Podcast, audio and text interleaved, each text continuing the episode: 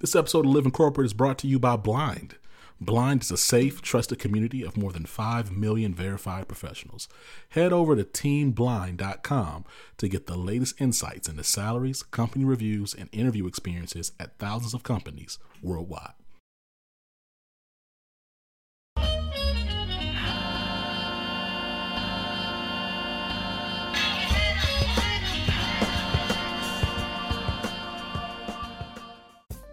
What's up, y'all? It's Zach Living Corporate.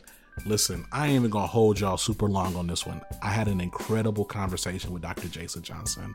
Some of y'all may know Dr. Jason Johnson from Morgan State as a professor. Some of y'all may know Jason Johnson from The Grio. Some of y'all may know Jason Johnson from his several appearances and hosting spots covering other shows on MSNBC. Jason Johnson is phenomenal. I cannot thank him enough for being a guest. We talk a lot about just the current political landscape and, frankly, this feeling of just hopelessness when it comes to voting, right? Like, we're, I think this moment is stripping away any veneer of real difference between these political parties. And I, I get it. Like, don't get me, I'm not, I get that the GOP is clearly white supremacist. So, what I mean is, we have one, one party that's complete, completely terroristic and white supremacist. We have this other party that isn't, but at the same time, is not willing to match extremes to stop some of the blatant oppression that we're that we're going through, right? Like the response in these moments continues to be, we have to vote. And it's like, well, okay, yes, voting is a thing, but what else should we be doing? Reminds you perhaps of the sentiment I had in my conversation with uh, Nikki Fried. But I want to say, like, we are in this moment where it's critical for us to leverage every resource to exercise our voice. I do not believe that voting is the penultimate way to express political dissent. I believe that that's the way that is most promoted because it's the thing that is most easily controlled, frankly. And it's the thing um, that is the most peaceful. So we say you should just go vote. But there are other ways to express your political dissent. There's all manner of protest. There's other things to do, right? That do not involve endangering other people. So don't get me wrong. But I'm just saying, like, voting is not, voting is probably the most passive thing you can do. And it's important to exercise every lever you have to express your your voice in moments such as these, including voting. With that being said, I'm super appreciative of again of Jason Johnson, Dr. Jason Johnson, and I'm excited about our discussion Uh, you know what what I like about this dude is when he comes on Living Corporate, I'm able to just have frank conversation. He knows I'm gonna ask him the real stuff. He's not gonna be cute with me either. So I appreciate his frankness. So you're gonna hear that in a moment. The other thing I want to talk about is if you haven't heard already, the tap in with Tristan is going away. I know some of y'all like, no, not the tap. What happened to the tap in? What happened to Tristan? What's going on? He left. What's going on? Is this new Roy and Mal? Like, was the y'all breaking up the team? Nothing like that. In fact, Tristan wants to have his own show. And so we're going to be announcing that pretty soon. And I'm excited about that. Uh, we have another show, another segment that will be on the Living Corporate flagship to replace the Tap In with Tristan. Okay? And that show is called Workplace Democracy. And it's all about how to know your rights as an employee in the workplace. Very exciting. And what excites me about it again, it's all about empowerment and information. And the fact that not only is the subject matter, but the person who we actually have who's going to be talking about your rights in the workplace. And it's actually Tyra Robinson. Tyra Robinson is all sorts of things, but I think what's most critical for you to know in this moment is that Tyra Robinson has a background. She's a lawyer, first of all, and she has a direct background in EEOC law. So it's someone who not only has our voice and our experience in mind, but someone who has the expertise and experience to speak on these matters. And it's her ability to come together not only to speak to employment law, but her being a part of our culture and bringing both of those realities together in a really informed, approachable, and digestible way that excites me. So again, the tap in with Tristan is no longer. Tristan is still on the Living Corporate Network. He's actually going to have his own show pretty soon there'll be more about that. So there's something coming. Keep yourself posted. All right. Pay attention. Keep your eyes peeled. And we have a new segment coming called Workplace Democracy, which will be hosted by Tyra Robertson, who is a, an EEOC attorney, right? So it's important for you to know we got things growing and cooking and changing over here, right? This is actually good news. You know what I'm saying? It's actually a good thing. I'm excited about it. And I hope you're excited about it too. All right. Now, with all that being said, we're actually going to pivot, take a break, and we come back. You're going to hear my conversation with Dr. Jason Johnson. See you in a minute.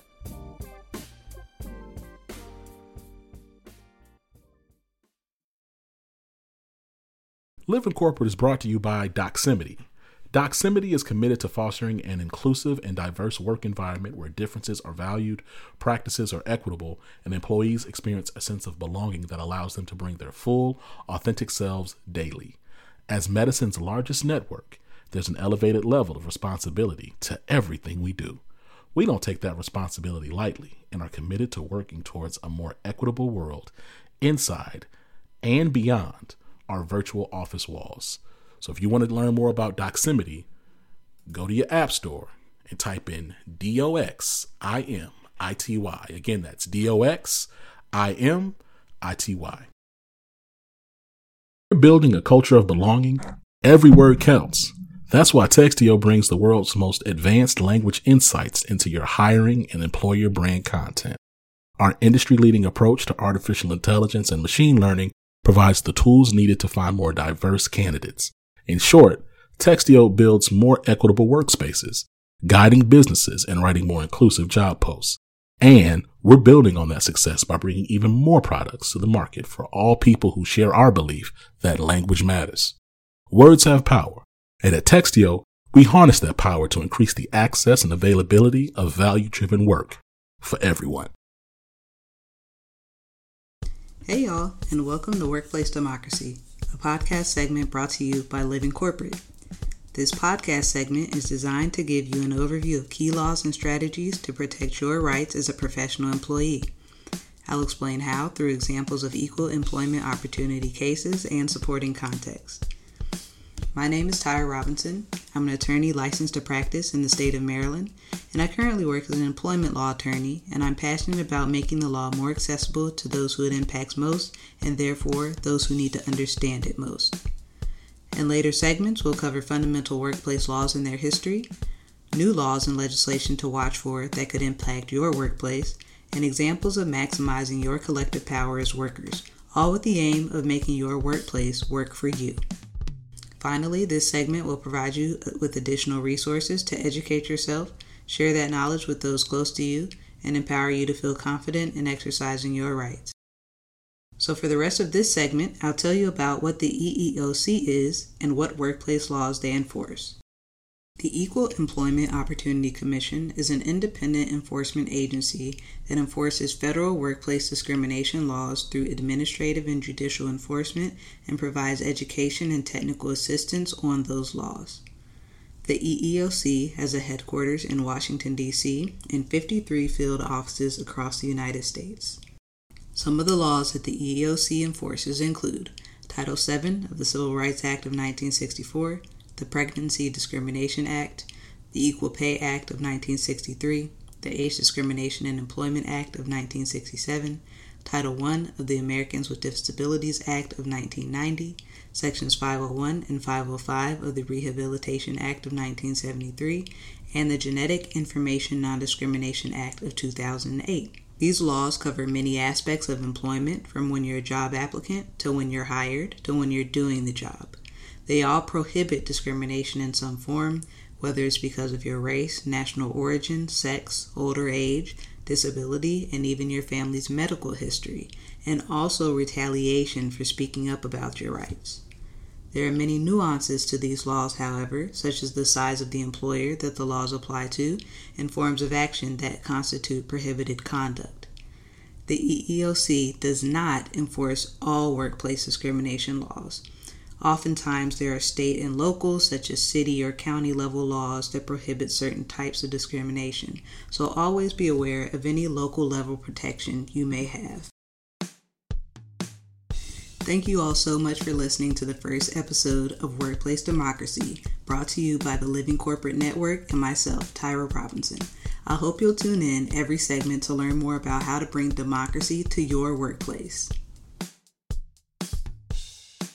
Please understand that this podcast is only intended for educational purposes and is not a replacement for individualized legal advice.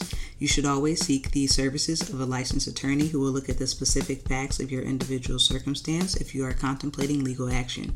Additionally, the views expressed in this podcast are my own and not reflective of my employer. This episode of Living Corporate is brought to you by Blind. Blind is a trusted community of more than 5 million verified professionals. On Blind, professionals connect and have honest discussions about salaries and what it's really like to work at or interview with a company. You can also join your private company channel to have a candid and safe conversation with your coworkers about what's really going on. And because it's anonymous, you can be honest and trust what you read. Check out teamblind.com to get the latest insights and the answers to your workplace questions. Living Corporate is brought to you by Doximity. Doximity helps over 2 million medical professionals. We are the largest medical network that includes over 80% of physicians and over 50% of physician assistants and nurse practitioners. We don't take that responsibility lightly and committed to working towards a more equitable world inside and beyond our virtual office walls. If you want to learn more about Doximity, check out your app store at D O X I M I T Y. That's D O X I M I T Y.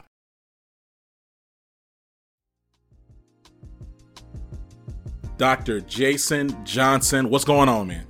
Uh, I'm wonderful. I'm wonderful. I'm uh, sitting here just a couple days before the beginning of the school year, getting prepped and ready, uh, getting myself prepared for some media things, writing, and uh, you know, catching up on my obligatory uh, pop culture download, so I know what the heck is going on in the world this week. You know, it's crazy. You you you so you kind of humble about it. Me talking about the the media things, man. You're political. You're heavy at, on MSNBC. I saw you by the way when you was covering for. uh for joy for yeah. joy yeah that was yeah. that was fire and then you're still contributor at the grio and you got you're hosting the uh, a word with slate so yes and you're on Sirius XM. I mean, you're doing your thing, man. Uh, yeah, yeah, I'm kind of busy. It's it's funny. I was just actually uh, texting with Joy this morning. Um, you know, she was out of the country. She asked me, uh, and then a week later, Tiffany Cross to sit in for her. And you know, my first day of sitting in for Joy, and I've sat in. You know, I, I host for several people's shows. Uh, right, Ari Melber, Tiffany, uh, Ari, Tiffany, uh, Nicolle Wallace, Lawrence O'Donnell. Um, but that first Monday was the day that the story broke about the FBI doing the search at Mar-a-Lago. And I got to tell you, that is the craziest day to be sitting in for somebody. And it's uh, people are joking. It's almost a running gag at the network. Whenever I'm in the chair for somebody else, breaking news happens, right? Like, I think it was last year that terrible shooting in El Paso happened when I was sitting in for Ari Melber. So it's like I I'm convinced that I'm going to be in the chair like when aliens land. Like something, it's just going to be something. And so, um, but but yeah, yeah, I, am I'm, I'm always uh, really thankful and appreciative to you know people who ask you to sit in. It is you know you're not assigned to that. Uh, the the person who's the regular host of the show um, has to have some confidence in you. You have to be somebody who they actually want to sit in. So uh, it's a real honor when uh, when someone has you do that. Man, you know, it's it's wild because first of all, let's let's talk real quick. I do want to tap on it. Now look with this F with this uh with Trump now, like, is he going to jail? you know, this is the thing. This always makes me laugh when people ask me this question. Because one, do we have any precedent in the history of this country for really, really rich people going to jail? Yeah, we nah, really don't. Nah, not really. We, we don't have a lot of very wealthy people in American history who've gone to jail. And then, you know, if you try and do a Venn diagram of politicians who've ever gone to jail and really rich people who have ever gone to jail, it's a very small list. Right. Right. Right. And so the likelihood that Donald Trump ever ends up going to jail for the various crimes that he appears to have committed. I'm not a lawyer. I don't play one on TV. right? Um, but it, it seems unlikely to me. And my concern about that, to be honest, is while I am not a lawyer, I'm a political scientist and I also know a little bit about history. And if you go throughout the entire history of nations on this planet, yeah, I can scarcely think of one where a leader, an outgoing leader, attempts a coup, attempts to stay in power through violence and take over the government. The initial plot is thwarted. And then that person gets to continue walking around as a free citizen in almost every other instance in history, if you try and overthrow your government, one of two things happens. Either one, you end up exiled from the country. They say you ain't got to go home, but you can't stay here. Take your money, take your resources, take your family, get out. That's what they did to say the Marcoses um, in the Philippines. Or you end up dead, mm. like Ceausescu, you know, the long term dictator in Romania. But there's really no precedent for, yeah, you tried to take over the government and we're just going to let you stay. And in fact, in every instance where we've allowed, where someone has done that, they eventually end up taking over because they haven't faced any real consequences for their behavior. Well, it's wild because, I mean, look now, I've been black my whole life, as have you. So I believe. I've been doing it for a while. Right. Yes. I got, I got some experience. Now, so I recognize, I understand white folks don't get held accountable in the same degrees that, that black and brown folks do. And I'm like, I'm not gonna say I'm at peace with that, but I've I've come to accept that as reality. But like I was like, dang, he just gonna walk outside like it's just cool. Like that was that's the part that that blows my mind, man. And then frankly, like what's happening, what we're seeing with him having these top secret documents, I mean it's like some Mission Impossible stuff. Like he's taking like this is like clearly wrong. And it's wild to see the GOP bunker down and claim this to be some massive injustice. I mean, the last time you were on, I asked mm. you about these black Republicans, right? Right. And and you was you was you was kind. Cause see, and here's the thing, here's the thing, Jason. I know that, you know, you seem like a nice guy. I'm sure you probably have relationships with some of these people. But I'm gonna ask you again. I'm I'm, I'm gonna ask you again. What is going on with these black Republicans defending Donald Trump? Especially your man, he was just on the news talking about like throwing all kinds of pleas for Donald Trump. Hold on.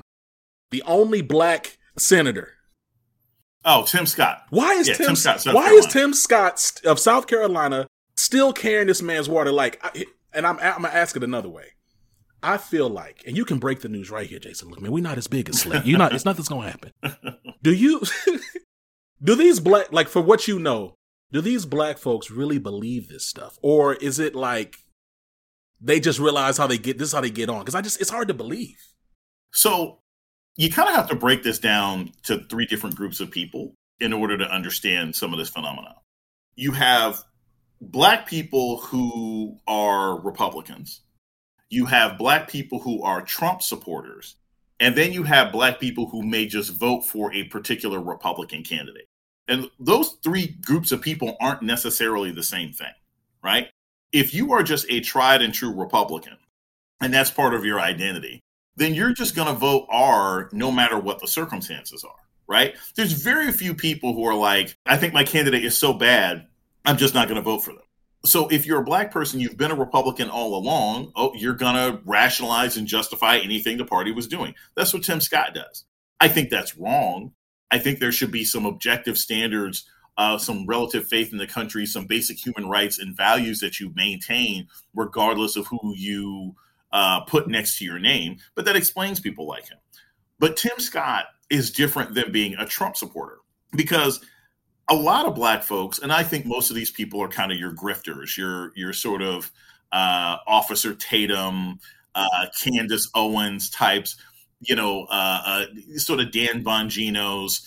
These are people, uh, Stacy on the right. I, I don't mind mentioning their names. I'm familiar with most of these people, but these are folks who arguably um, they're in on the grift. They see that Trump is popular. Uh, they see that that being a black person that supports Trump can get you a certain amount of media attention that you can monetize. Um, and most of those people aren't particularly political. In fact, most of them sort of prided themselves on being politically disengaged before Trump sort of rose to power, and now they're just riding with it. I mean, I, you know, most of them aren't particularly influential. You're sort of diamond and silk. I mean, who does anybody know anybody who actually regularly listens to Diamond and Silk? I don't even know what outlet they're on, right? But it worked for them. It's a hustle. They weren't particularly political beforehand. They can play that role. So, you know, there's those people, and of course they're going to support Trump because he's their bread and butter. And then you have what actually is the only thing that remotely concerns me is perhaps black people who vote for Republican candidates um, at the state level. Uh, at the national level, and you have these stories that are always about, oh, you know, black men are voting for. No, I mean, you don't have some historic number of black men who are defecting and voting for the Republican Party, but what you do have is a certain number of black men who are attracted to um, the sort of perceived strength and hyper masculinity of some parts of the Republican Party, and they be may be lured away. And and my issue with that is not the sort of defense of of any particular individual, whether it's Trump or or Ivanka or anything else like that. It's really the idea of like you're voting for terrorists. And and the Republicans are no longer a party. I said this on TV all the time. They're not a party. They're a dime store front for a terrorist organization. Period. That's all it is um, it, it's Sinn Fein to um, the the IRA. You know, it's Hamas and PLO. Um, you know, you have people who put on suits and go to Congress and pretend that they're sort of engaging in policy, but really they're just they're a fig leaf over a terrorist movement that has attempted to overthrow the government, has attempted to uh, kidnap the governor of Michigan. Um, you know, went and attacked uh, FBI offices after the search and seizure of Mar-a-Lago. And so you cannot, in good conscience, vote for anything that has an R next to its name at this point, unless you are in support of terror. And that white nationalist terror will eventually turn around and bite bite people and, and bite black folks on the rear end. So anybody voting for them, I think, is ridiculous at this point. You know, here's and I was gonna that was gonna be one of my my questions to you in our conversation is like I'm not seeing a platform uh, that the Republicans have that doesn't involve making your life shorter and worse, right? Like, and you know, there's a lot of commentary around like how white supremacy hurts white folks too, and we're seeing that in the in the uh, the the the abolition of of Roe, Roe v. Wade and and and, and all these continued uh, additional points of control on on women's bodies. I mean, are we looking at are we and it, feels like every um it feels like every the past few voting cycles it's been hey this is the one vote. Like we have to vote. Uh, it seems like we're getting closer and closer to the fall of rome and like am i being hyperbolic in that? Like i just i don't understand how we're going to maintain as a civilization if we don't make some really radical changes. Uh, no i don't think that's hyperbolic. I think it's pretty realistic. I think the problems facing america right now are so multi-layered that it is extremely difficult to envision any of this getting corrected without a radical change at the federal level and the only political party we have left in the country is the Democratic Party and they're led by people who don't have a particular radical vision for how to protect this country. You have voter suppression happening uh, at the state level, which is nothing more than you know, a racist throwback trying to make it difficult for different kinds of people to vote. That's before you get into the idea that, you know, there's still election tampering that goes on and and and tampering with voting machines and trying to flip votes. Georgia is famous for that. We also have those kinds of issues in Florida. We've had those kinds of issues in Ohio.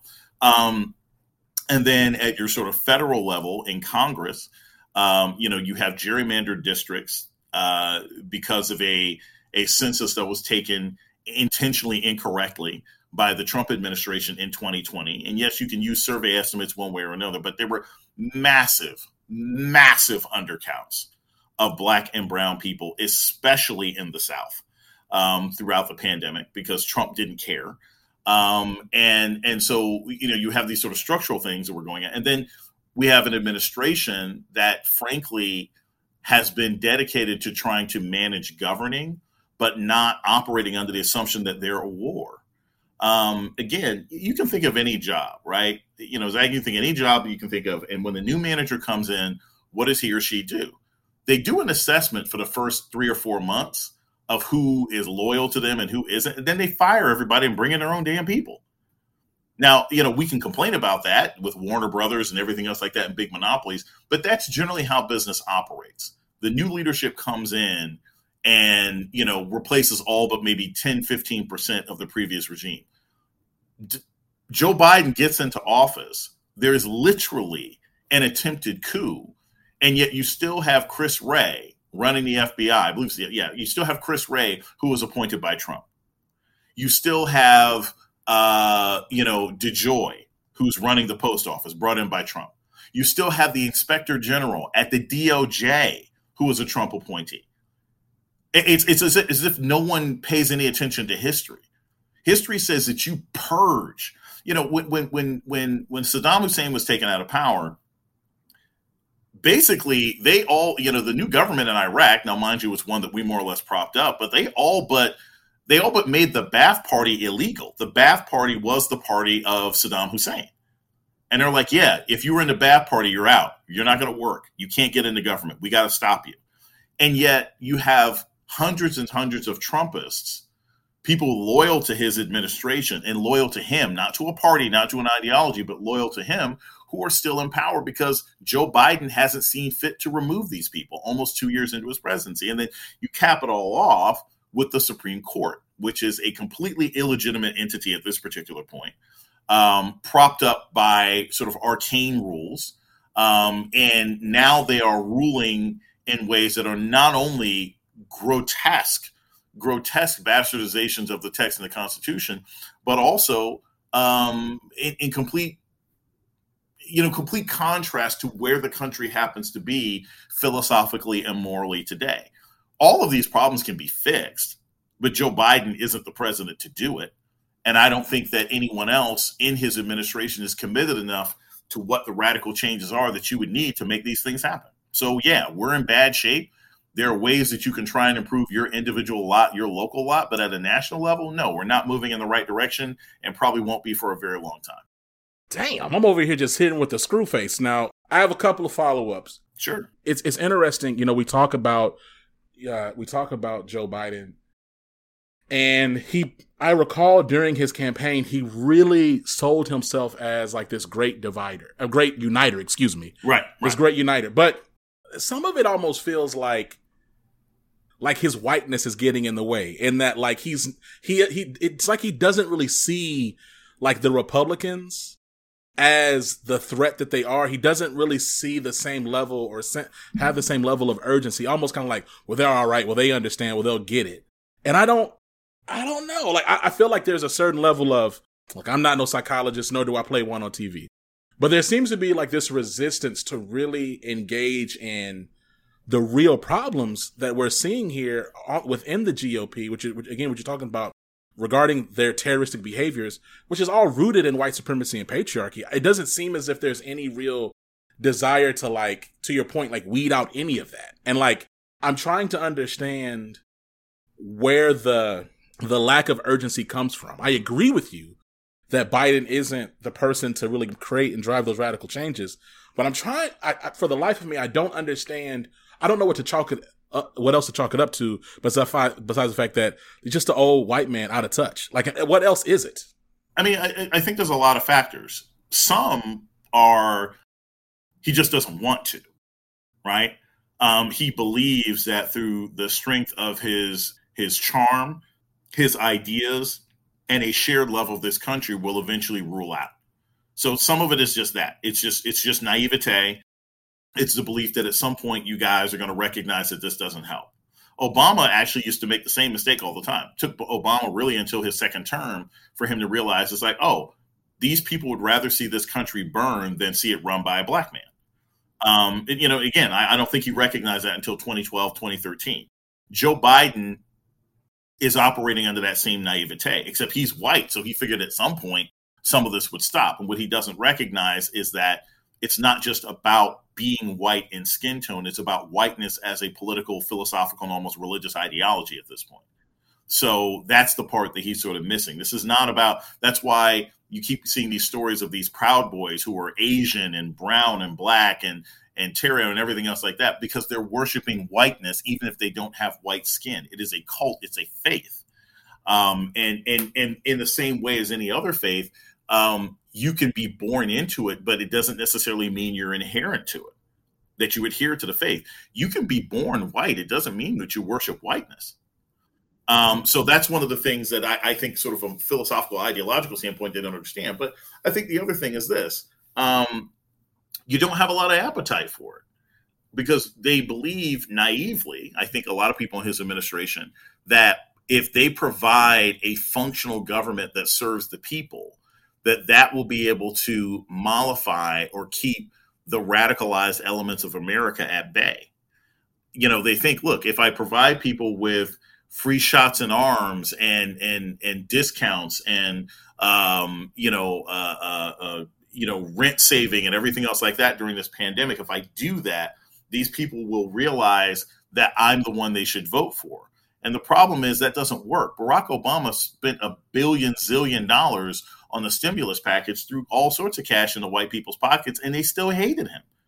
They hated his guts. It doesn't matter what you do, because what you also have is about 28 to 33 percent of the U.S. population now, and this is a unique place for us to be historically. People who are voting for the Republican Party, about 30 percent of the U.S. voting population, they no longer are voting for the traditional reasons that we've expected, which is I vote for you and you give me something back, right? Something tangible, something from something that will help me eat, clothe me, or allow me to purchase things in life. That's not what they're voting for. They're voting for the government to act as a cudgel, for an elected official to act as a cudgel. Um, my my friend and colleague Adam Serwer talked about this in the Nation, where he said in explaining Trumpism, he said the cruelty is the point. If you're voting for Ron DeSantis, it's not because he's keeping your taxes low. It's because he's going to say things and he's going to initiate policy to hurt black people, to hurt trans kids, to hurt gay people. These are all people that you hate that you can't actively put your hands on. So you vote for someone else to be your sort of metaphorical policy cudgel to attack the people that you hate. That's all they want at this point. It's about owning the libs. And the arrogance of it, and this is where white privilege comes into play, the arrogance of it is while you're voting for knuckleheads whose primary goal seems to be screwing around with abortion and LGBTQ issues and race issues and everything else like that, you are tacitly acknowledging that the Democrats are still actually running your day to day government, which is why your lights come on, right? And why you can still get water. They, they, they, they know someone's still running the government, so they'll keep voting for the crazies. But as you can see, in a state like Texas, which has had multiple power grids shut down, man, I'm here. Don't, don't remind me. Yes, man. Yes, and and the government has seen themselves to be absolutely incapable not only of preventing the next power grid shutdown, but not even giving reasonable explanations as people were suffering, and yet they're very likely to stay in power through a combination of voter suppression and an inherent belief that yeah, my family froze to death. We lost the family dog in the last ice storm because we couldn't get power. Um, you know, my my daughter can't get an abortion. You know, she went off to college, or my son, you know, got somebody pregnant and they can't get an abortion. I can't get, you know, basic things that I operated under for the entirety of my life as rights are no longer available to me. But boy, oh boy, they're going to keep Latinos from crying across the border. And that may not make any sense to me or you, but there are millions of people in America who operate that way. That knowing that a black person can't vote, knowing that a cop can shoot a black man in the head, black woman in the head, in the stomach, in broad daylight, can burst into their houses and murder them and get off scot free. That for them is worth more than having access to regular and consistent health care. You know, you talked about the top of the, this this conversation. You talked about the fact that you're getting ready for the, the school year to get back in the swing, the semester to start. Um, we're dealing with, I would say, of course, like people talk about all the time that like Gen Z, like they're like some of the most politically activated and engaged um, citizens that we've had because of just social media technology and information being shared around. And and I'm not going to debate that uh, per se, but I will say that there's also a high degree of just disillusionment um, and frustration with like the political process for all folks, but certainly uh, for younger folks as well. Like as you think about like the students that you're going to be engaging, a lot of them who are going to be voters for the first time, and um, and not just the midterms, but also as we think about the presidential election, like what are the what is your retort or response to those who say, yeah, yeah, yeah, but all this, I mean, still, it's it's not, nothing's going to really change. What's the retort you have back to that to those students? So there's a, couple things. One, I'll say this about a practical, uh, uh, the ideological and the practical. On the practical level, you have to understand there's a difference between people being politically engaged and people being politically informed. It's much more easy to be engaged than it is to be informed. So I think a lot of young people, a lot of my students, they're engaged because social media makes it easy, right? I can I can I can engage in what I feel. If I see a post about Joe Biden's crime policy, I can like or not like. That is engagement. We have way more engagement today than we had 30 years ago because it's easier but it doesn't mean that you know any better. I've always said that a lot of Trump supporters are incredibly politically engaged, but they're not politically informed, right? Meaning they yell and scream, they'll show up to protest, they'll comment online, they'll write letters to the local paper. But if you ask them, you know, what is the current inflation rate? Who is your member of Congress? Who's on city council? They can't tell you. So we always have to make a distinction between politically engaged and politically informed people because they're not the same thing. And oftentimes they're conflated for each other. Number two, young people don't tend to have a great deal of political efficacy in general, right? Um, I mean, you, you just don't. You you you just started voting. You don't know if the government's going to do anything for you. I'll, I'll give you a perfect example of this because it's something that concerns me greatly. You look at what's been going on in this country with COVID. We're still 500 people a day are still dying of COVID. People talk about it, people. dog. Yes, yeah, man. like five, not a day. I was like, think still losing like 500 people a week or whatever it is. We're still losing lots of people every day, every week to COVID. We have absolutely no idea in definitive ways just how bad long COVID can be. And yet, we have a federal government and state governments under pressure from business telling everybody, shut the F up and go back to work even though it's not necessary. Even though we saw during the pandemic, people were just as efficient working at home, sometimes more efficient working from home. We saw the positive environmental impact. You saw massive reverses in in in uh, in heat and, and and water pollution and air pollution when people were in lockdown or when they had the option of just working virtually. Less traffic on the roads, more people cooking, industry expenditures went down, less stress, everything. There was nothing wrong with everybody being at home, right? There were certain industries where it didn't work as well. Elementary school, high school, yes. Teaching, you kind of need to be in person. The vast majority of kids are not going to have the attention span and discipline to do it. But at college, it should definitely be a hybrid system. Colleges where you have people living together, living, breathing, touching, everything else like that. Most colleges don't have uh, the filtration system that you need. There's absolutely no reason for anyone to be required to come in and teach in person in college. It is dangerous. We are still in the midst of a pandemic. We've got our third or fourth wave going on. And I know people who have had COVID two, sometimes three times. and I don't care how you spin it you can't tell me that losing your sense of taste or smell for two or three months. I was just talking to a friend of mine this morning. We were DMing back and forth about this. And she's a friend who works at a hospital. And and she said, you know, one of her friends is a nurse. It's like watching people who suffer from COVID with the long term impacts. It's like watching somebody get dumber in real time. People who never recover from brain fog, they have difficulty forming words again. They have difficulty with neurological things that they didn't have before.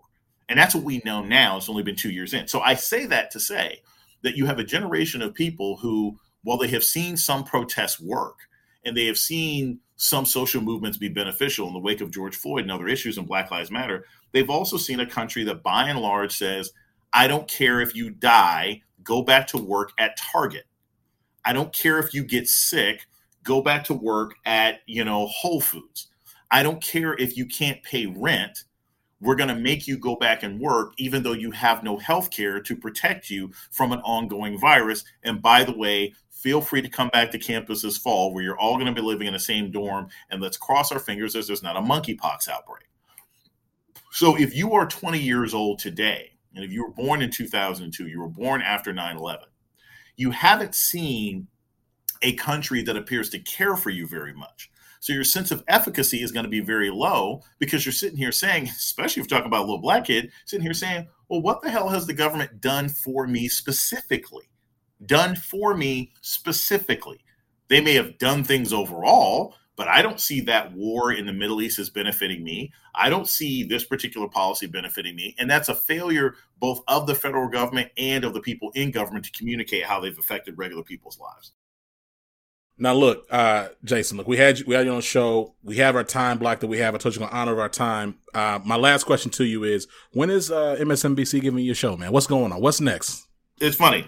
Uh, that, I, I appreciate it as a flattering uh, flattering question. I always tell people those sorts of decisions are above my pay grade, but I will say this: uh, I definitely, definitely appreciate it. I always tell people follow me on Twitter at dr Jason Johnson. When you see me on TV, live tweet. Always tweet and say, "Hey, I love the show." Make sure the show trends. Make sure you tag the network and say, "I appreciate the work that Jason does." All of those things uh, matter. This weekend, I'll be guest hosting on Saturday the 27th from 10 to from 10 to noon a.m. The Cross Connection sitting in uh, for Tiffany Cross.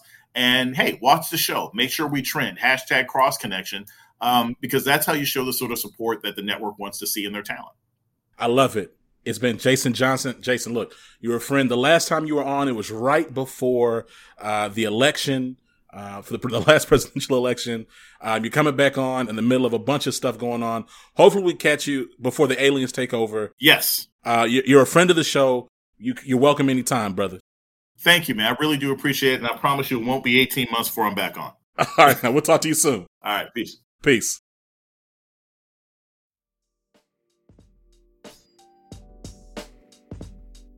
And we're back. Listen, man, you know, the reality is white folks don't really be getting held accountable. Not rich white people, especially rich white men. They don't really get held accountable. But man, I'm hoping, man, I'm hoping that something can happen with Trump out here.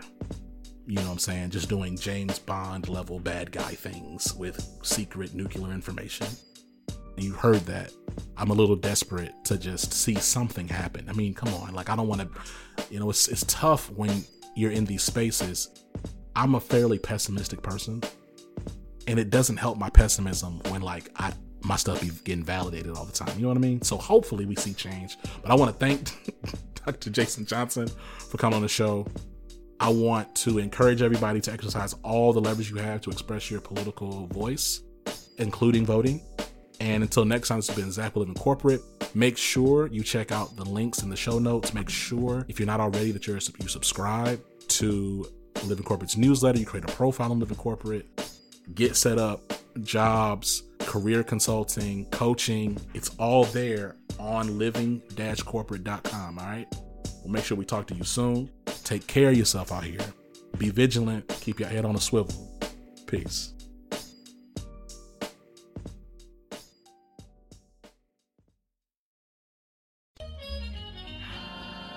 Living Corporate is a podcast by Living Corporate LLC. Our logo was designed by David Dawkins. Our theme music was produced by Ken Brown. Additional music production by Antoine Franklin for Musical Elevation. Post production is handled by Jeremy Jackson. Got a topic suggestion? Email us at livingcorporatepodcast at gmail.com. You can find us online on Twitter, Facebook, Instagram, and living-corporate.com. Thanks for listening. Stay tuned. Living Corporate is brought to you by Textio. Today's top talent is everywhere, representing everyone, and our work environment should reflect the level of inclusion to meet that standard. Textio achieves this in building more equitable company cultures through the language we use in our job postings. That culture is formed one hire at a time, making the words we use to reach more diverse candidates all the more important. Our advanced language insights and employer brand content is what drives our mission of inclusion. Through our industry leading application of artificial intelligence and machine learning, we're able to widen companies' reach in finding and building upon the very diverse talent that empowers a culture of belonging. Every door should be open to every qualified job seeker. Again, that's Textio.